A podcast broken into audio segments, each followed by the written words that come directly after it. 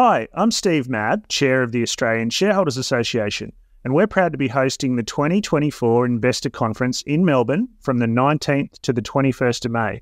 And we're stoked that Phil, the host of this podcast, is going to be our special guest MC. If you haven't heard much about the ASA conference, it's a flagship event that attracts around 300 investors and industry professionals, including the chair of National Australia Bank this year, the chair of AGL. We have Dr. Sam Hupert, the founder and CEO of Pro Medicus, and we've also got Richard White, the founder and CEO of WiseTech, coming along, along with many others. For a limited time, new members can enjoy special pricing on registration for the upcoming conference, along with a complimentary 12 month digital membership with the ASA. That's two day conference registration plus one year ASA membership for $499, a saving of 150 bucks. Simply search for Australian Shareholders Conference Register, click on two day conference non member, Enter the discount code MEM, as in member, 499, the numbers 499. So that's MEM 499 to claim your special offer. Come along and meet me and Phil at the conference. We look forward to seeing you there. And I hope you enjoyed this episode of Shares for Beginners. Hey, I'm Ryan Reynolds. At Mint Mobile, we like to do the opposite of what Big Wireless does. They charge you a lot we charge you a little. So naturally, when they announced they'd be raising their prices due to inflation, we decided to deflate our prices due to not hating you. That's right. We're cutting the price of Mint Unlimited from $30 a month to just $15 a month. Give it a try at mintmobile.com slash switch. $45 upfront for three months plus taxes and fees. Promote for new customers for limited time. Unlimited more than 40 gigabytes per month. Slows. Full terms at mintmobile.com. Shares for beginners. Phil Muscatello and FinPods are authorized reps of Money Sherpa. The information in this podcast is general in nature and doesn't take into account your personal situation. I know a lot of people with it, not only on the saving side of things, but thinking about like like I did you know, looking and seeing if abroad you can earn more as well as save more. But I met, you know, people in finance, people, you know, working um, in commodities, lots of industries who have these nice expat contracts with housing covered and international school for their kids covered. And I think that is a way to really fast track um, your savings and also have a, an, an adventure in the meantime. G'day and welcome back to Shares for Beginners. I'm Phil Muscatello. What happens if the rug is pulled out from under you? I mean, this can happen financially, physically, spiritually. Your life can change in an instant. And how can you supercharge your financial independence with geo arbitrage? Bali's not only about bintang t shirts and partying. Joining me at the mic today is Amy Minkley. Hello, Amy. Hi, Phil. So great to be here. Thank you for having me. Oh, no worries. Thank you very much for coming on. And I'm just disappointed you're not in Bali today. You're in the um, US of A. I am. I'm usually in Bali uh, nine or 10 months of the year, but happen to be with yeah. my, my folks now. Okay. So Amy is an international speaker, financial independence event producer, and devotee of financial independence. We'll talk about, um, I just wanted to talk, talk about the FabX video that um, you shared with me. And um, we'll put a link to this in the blog post as well. But just tell us the story about what happened to you when you were 12 years old. Yes, um, when I was 12, my life changed overnight. Um, so I, you know, had a very happy childhood. My parents were happily married, I thought. I never see the, saw them fighting. So I felt really happy and safe and secure. And then when I was 12, my dad sat me down on the, you know, living room couch and told me he was leaving. My parents were getting a divorce and it was a shock to me. Later, I found out he had a younger girlfriend and, you know, he was going through a midlife crisis and the financial situation of our, our home changed overnight. Um, my dad had money, but you know, he said he couldn't fully pay child support. So my mom and I really struggled. You know, we had to sell our family home. We moved to a different state. Um, my mom went back to college. And suddenly I felt like the poor kid at school. I really struggled with confidence and worthiness issues. It had some harmful effects, but there were also some really good effects as well. Like I really learned how to save. And, you know, my, in high school, I had two jobs. I was figuring out, you know, I was earning $4.25 USD an hour, you know, but working those two jobs, calculating on my calculator in secret, you know, working at the budget theater. Once the movie started, how many hours did I need to work to buy my first car, which, you know, you kind of need in the US, especially where I grew up to get to work and those kind of things. Um, and then, you know, in college, I paid, you know, I had two jobs, went to a state school, lived in budget apartments, just really always was trying to figure out, worked as a residential assistant RA in the dorms, trying to figure out how could I afford, you know, to pay my college and my rent um, without getting into a lot of debt, which a lot of American students get into. And I imagine managed to get out debt free, and it took me five years. So, you know, those basically with my father leaving, I, I had this sense that I needed to be responsible for my own finances and that money could disappear at any moment. So I needed to be really money savvy and save as much as I could. It's really interesting, though, that you reacted that way. A lot of people mm. might uh, react in different ways, but your emotional reaction was a financial one. Mm. And that happened at a very early age for you. Yes. I mean, my yeah. mother at the time, you know, I was really her support system. And mm-hmm. she would share with me, you know, she was going through heartache and um, shock. And also, uh, her biggest concern was really about money. And so she shared a lot of this money concerns with me. And then I saw her reading a lot of financial books because she had depended on my dad to take care of that and she didn't really know much and she was trying to educate herself and she gave me a book in high school i think it was called girls just want to have funds. so it was mm-hmm. a play on the Cyndi Lauper song, but with a D funds.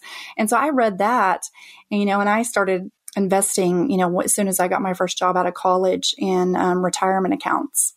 Did you take it to extremes? I've heard a lot of people, you, you know, you wanted to get through paying your debt very quickly. Mm-hmm. And I've heard a lot of people going to extremes, like living on the, the cheapest, poorest quality food as well. were you a fire extremist like that? I would say, yeah, I didn't eat cheap, poor quality food, but I definitely took it to extremes. You know, there was mm. a lot of things that I denied, you know, you know, certain events that are, or, you know, things that would have been memorable. Like, for example, I did go to London. I remember I didn't want to go up in the Tower of London because or maybe it was 11 quid at the time. It wasn't even, I don't remember how much it was, but it seemed like that was a lot at the time. And so, you know, there's, there's um, memorable things that I missed out on because I didn't want to spend the money to do them. And so I do regret being kind of cheap sometimes. I did do a lot of international travel in my 20 years abroad. Um, but mostly I was a budget traveler. so I stayed in some not so nice places.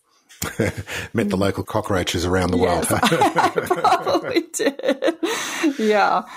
Yeah. So, why do you why do you sc- describe your savings habits at the time as fear based savings? Mm-hmm. Yeah, because I mean, I I was always focused on on saving, and even when I had built up my savings, I still didn't feel safe. My savings rates ramped up through the various jobs. I, I worked in Asia for twenty years, you know, mm. so initially in Japan, you know, 20 years ago, I was only saving 5,000 a year. And then I went to Singapore and I was saving 37,000. This is USD a year. India and I was saving almost 60,000 a year and I still did not feel safe. And I was investing all of this, you know, and then, um, I did take a gap year and I was blissfully happy. And I met my Australian partner during that, that gap year. And, you know, I probably had a, a decent sized neck nest egg that I didn't have to go back to work right away, but fear drove me back to, to working in a job that I really wasn't happy, but I still had that need because that, that, that job I had, I saved about 90,000 USD a year. Um, and I was really unhappy and my relationship was suffering. My health was suffering, but I was focused on that savings rate. So definitely it was a fear based, yeah, habit.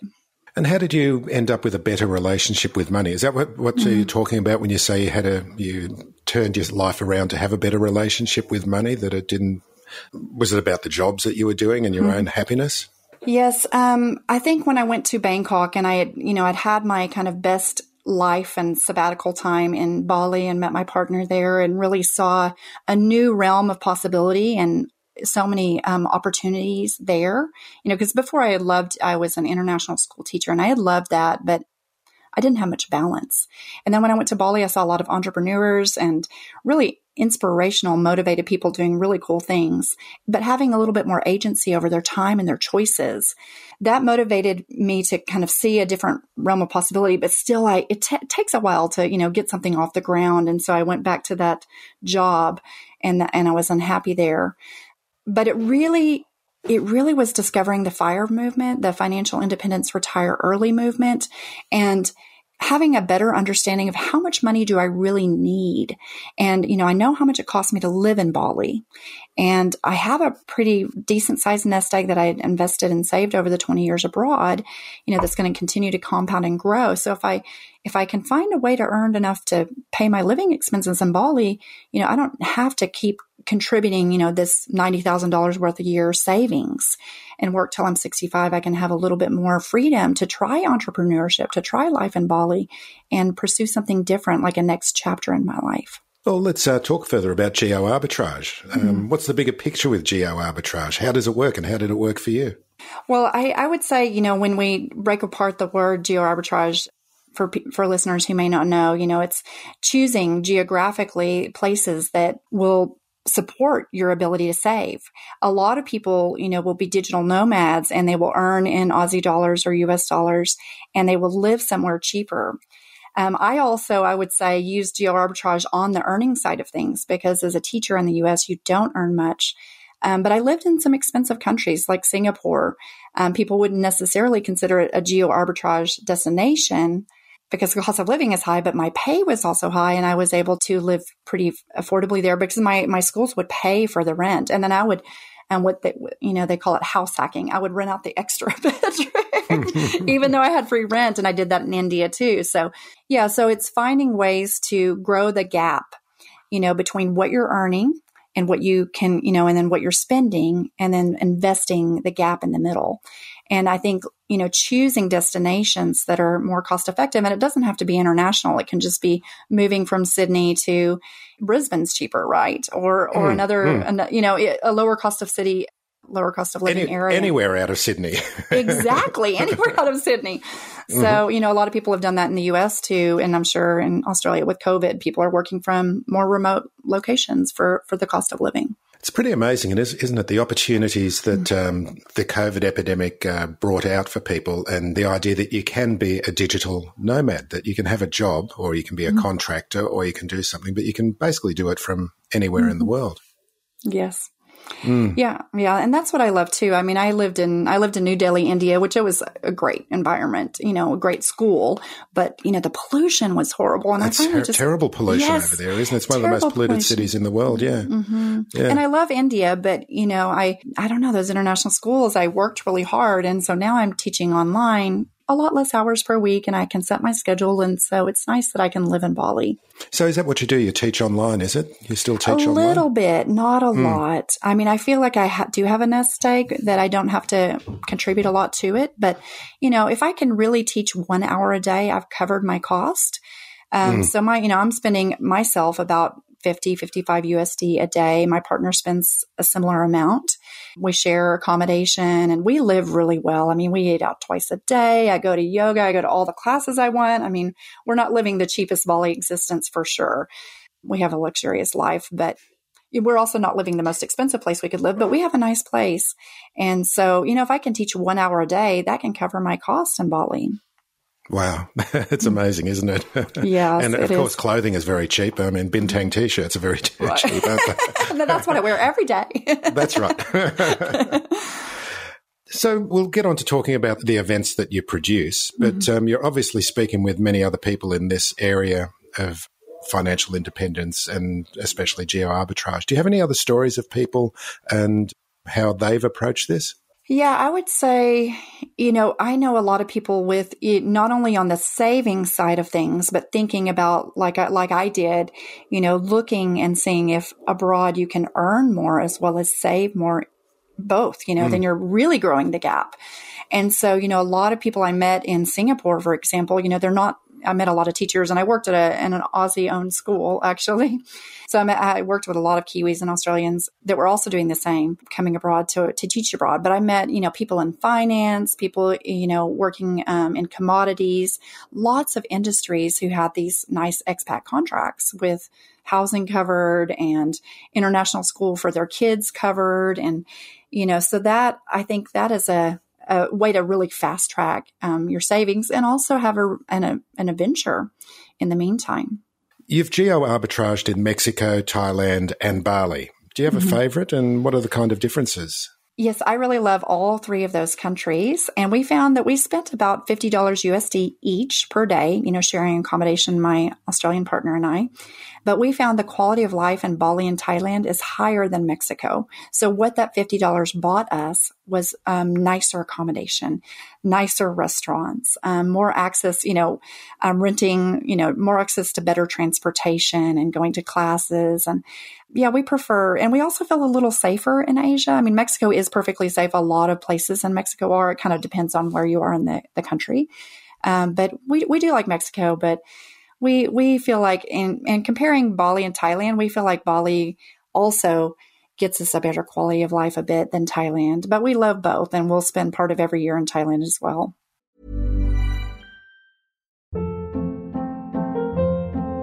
Hold up. What was that? Boring. No flavor. That was as bad as those leftovers you ate all week. Keke Palmer here, and it's time to say hello to something fresh and guilt-free. Hello Fresh. Jazz up dinner with pecan-crusted chicken or garlic butter shrimp scampi. Now that's music to my mouth. Hello Fresh. Let's get this dinner party started. Discover all the delicious possibilities at hellofresh.com.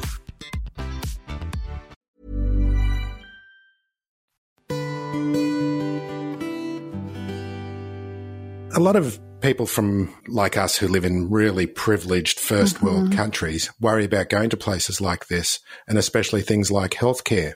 Mm-hmm. How does how do you deal with that? I have a plan with Cigna, and it's a plan out of Thailand, Cigna Thailand. But I feel confident, you know, with a large company like Cigna International Company. You know, it's about 125 USD per month. Is, is this um, insurance? Is it? It is. Mhm. It is insurance.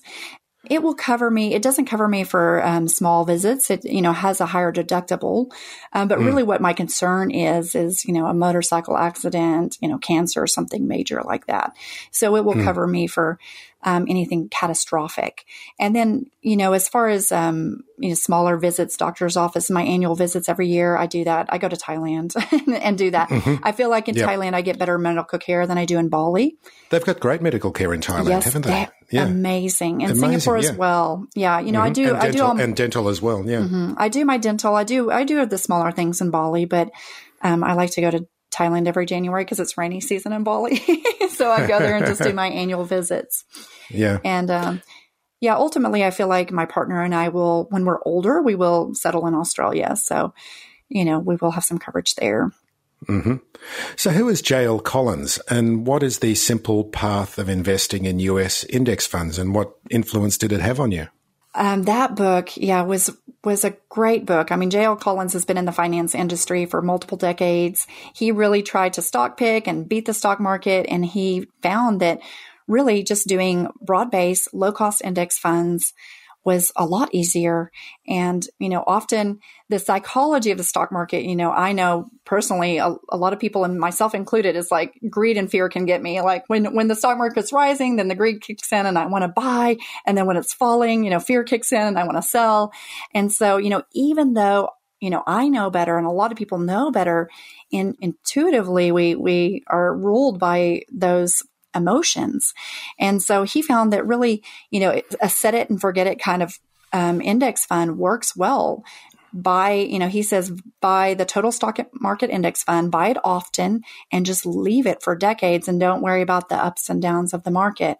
And for me, that's worked really well. I don't want to read quarterly reports and, you know, try to keep up with stock picking. I know my partner's done, you know, some stock picking in the past and he's interested in that to a certain degree. But I feel like you can get, you know, th- there's also something nice about the diversity of, you know, my total stock market index fund has 3,500 companies, and there's there's nice. It's nice to have that diversity. So yeah, I love that book. Yeah. At what age did that influence you? And is that what you started investing in when you were saving all this money? No, I I found that book uh, once I found the fire movement in 2019 when I was left Bali. I went back to Bangkok to work, and I wasn't very happy there. And I found the fire movement, and that book was probably the most one of the most popular books within the fire movement. Also, when I was a you know younger, I was reading about low cost index funds, and so I was investing in you know funds that are designed based on a target retirement date. And um, I did a lot of that, which I don't like that quite as much because I like to be able to to sell whatever's high you know, if if stocks are down, then I'll sell my bonds or um, so I, I, you know, that kind of lumps it all together and you have to sell just, you know, the shares and that index that is designed for a target retirement date. It's, it's the easiest option. But now I, I do, you know, a total bond market and then I do a total stock market. And that way I can kind of sell what I choose, what I want to sell. Yeah. So it simplifies mm-hmm. your investing as well, I guess, mm-hmm. doesn't it? You don't have to think about it. You can just, um, just keep adding to it as you, as you can or drawing down as you, as you need. Yes. Yeah, exactly. Yeah, yeah. So now that you're engaged to an Aussie, mm-hmm. so you're engaged. You're not. Yes. You, you said you, have been together for a long time, though, have you? And finally decided to do it officially. Yes, five years, mm. and both wow. of us have never been married. so I'm 46, and he's you know in his early 50s. So this is a yeah, it's quite yeah. a big decision. And yeah. so you've been learning about the Australian share market, haven't you? Mm. Because of obviously he's influencing you about this. Yes, a bit. I mean, I'm still learning, but he he sold his property. He bought a property and had it in Brisbane for 25 years and got tired of managing it internationally. So he sold it recently. So he came into a bit of money that we've been looking at um, how to invest it. So we're we're also, you know, he has individual stocks in Australia um, and he's pretty heavily invested in Australian stocks. So we are mm-hmm. going to do some index funds just to balance out the portfolio and, you know, probably just do the Vanguard Australian Share Index, VAS, and um, some of the, the VTS, you know, some, a little bit of the US total stock uh, market shares index and maybe some of the global market index. But, you know, again, it's still, even those global market index, it's pretty heavily US based. Um, mm, so we mm. might do a little bit of emerging markets and emerging markets index or something like that. But yeah. yeah, we're trying to figure out at this point, like, how do we reinvest that money? And we want it to be more passive and not have to worry about it too much or not look at it too often. Yeah, it's incredible, isn't it? The number of different styles of index funds that mm-hmm. you can get. Like you can get a total um, US S and P 500 index, and mm-hmm. then you can get another one which is everything in the world apart from the US. So you, mm-hmm. it's so easy to diversify across different regions, isn't it nowadays? Yes, yes. Yeah. And I, what I like about, you know, the index funds is, you know, I know in the past at least, like I will get analysis paralysis trying to figure out what's, the, you know, and I will keep my, and I've done this before where I've kept my money mm. out in a bank account, you know, and not earning anything. And I feel like mostly, you know, I'm losing money by not investing and just trying to, you know, anal- over analyzing it. So I feel mm. like hmm. it's good to just put it in and trust that over decades it's going to go up. Okay, well, let's talk about the Balinese fire freedom retreats that you run. Mm-hmm. How, how many have you done so far? This is my first one. Oh, this is the first one. I'm okay. super excited. Yeah. Mm-hmm. Um, I heard, you know, I was teaching during the pandemic in Thailand and I was listening, going down this fire rabbit hole, listening to all the podcasts and reading all the books and, you know, learning kind of the principles of it. And I heard about all the events in the US and I thought there mm. needs to be a, something on this side of the world where I've lived for the last two decades. And, you know, I know there's you know, a couple, I think there was a Fin Fest in Australia and Sydney last year in November, you know, a couple single day events, but not really anything multi day, which I really feel like something special happens on the mm. second or the third day when people gather together in a community. You know, I feel like you can, I can learn a lot on podcasts and books, but, you know, when I, my dad unfortunately had a stroke.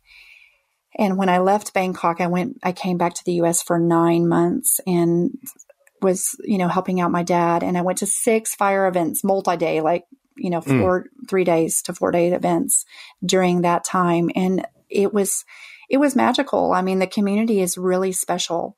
And so I had the idea in Bangkok, but really when I attended those six multi day events, I really saw the power of community and um, I'm I'm so impressed with the people. They're some of the the smartest, most creative, most generous, supportive community I've ever met. They got Resor- on my resourceful, resourceful. resourceful they got on my well. spreadsheets. They logged into mm-hmm. my Vanguard account. They looked at my asset allocations. People just giving their time for free. You know, mm-hmm. one woman as a, a nurse practitioner, a healthcare expert, you know, met me on Zoom for free just to talk about healthcare. People are so generous and I was inspired by that. And so I really, I really believe in the power of community. And you know, the speakers are great, um, mm. but the, all the conversations I had with the other participants, it's a really money savvy group. You know, people who worked on Wall Street, people who are very knowledgeable. You know, I learned just as much from the other participants as I did from the speakers. So I was excited to come back to Bali and create an event there. And um, what what do you talk about at these events? I mean, you're talking about investing, but um, mm-hmm. obviously people are going to be talking about their own financial independence journeys and um, some of the tools that they use. Give us some examples. Yeah, I mean, people talk about real estate. They talk about, you know, index investing. we don't have like, it's not big onto crypto. You know, people will talk about crypto, but it's a small percentage of people's portfolio, maybe one or 2%. It's not like a crypto crowd at all. It's mostly mm, people mm. thinking about diversifying their portfolio and investing in things that are quite safe and have shown um, a lot of potential, you know, over a lot of history. Um, a lot of people talking about living their best life and mm. really not only their money, but how do they value their time and their energy and what really brings them happiness and how can we spend more time with family and giving back and contribution and community. So it's not a it's not a place where you get people trying to sell to you from the stage or you get um, people trying to pawn some kind of product on you at all. Mm-hmm. Um, it's really people coming together and supporting each other on their own fire journey and inspiring and motivating each other. Presumably, it'd be difficult to sell anyone to a financial independence person anyway because they're so careful with their money.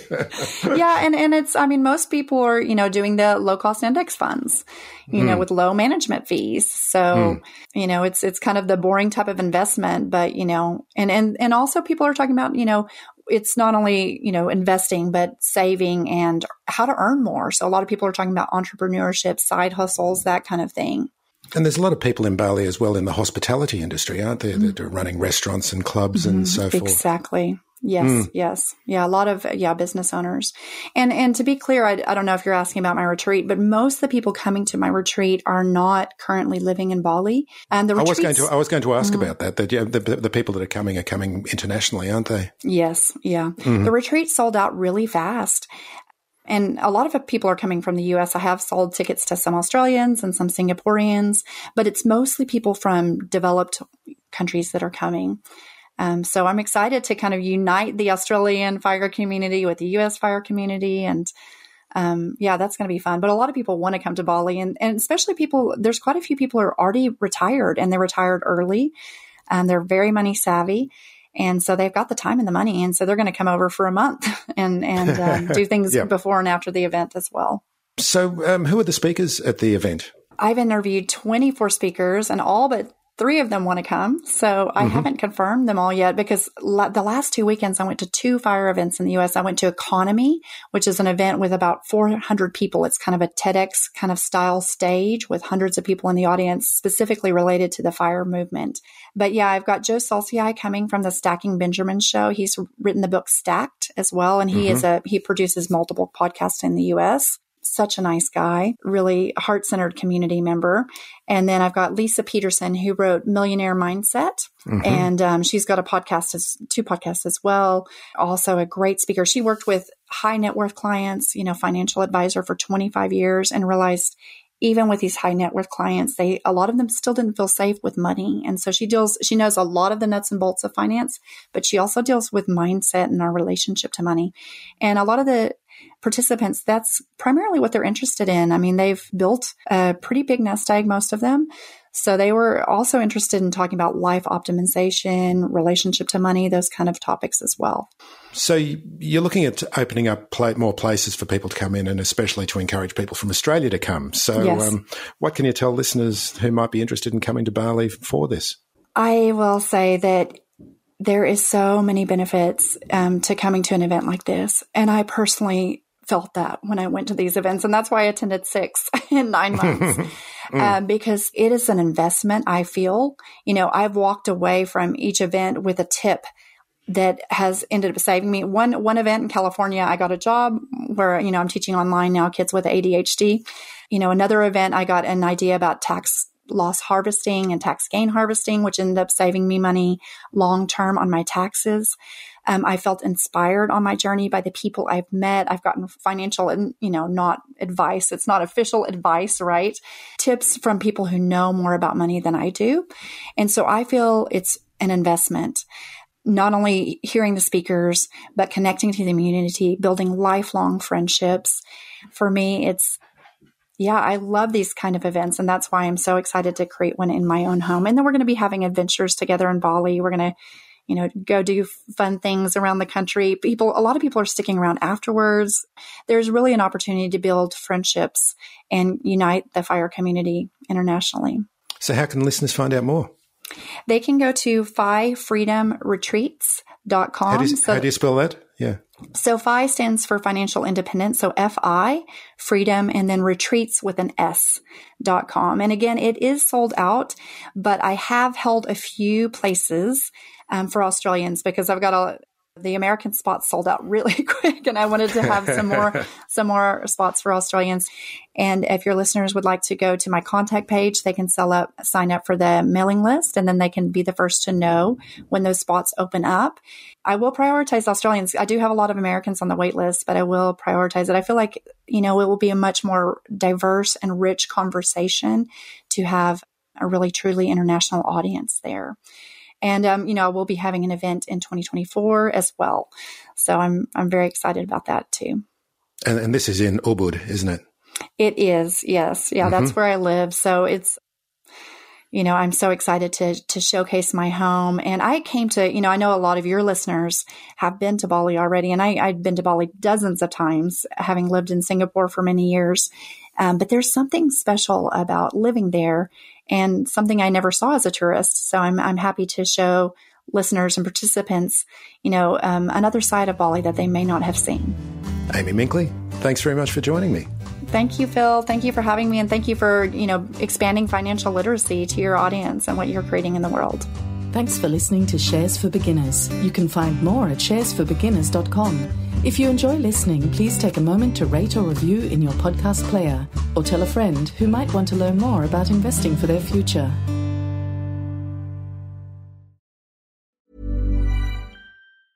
Hey, it's Paige DeSorbo from Giggly Squad. High quality fashion without the price tag. Say hello to Quince. I'm snagging high-end essentials like cozy cashmere sweaters, sleek leather jackets, fine jewelry, and so much more. With Quince being 50 to 80% less than similar brands. And they partner with factories that prioritize safe, ethical, and responsible manufacturing. I love that. Luxury quality within reach. Go to quince.com slash style to get free shipping and 365 day returns on your next order. Quince.com slash style.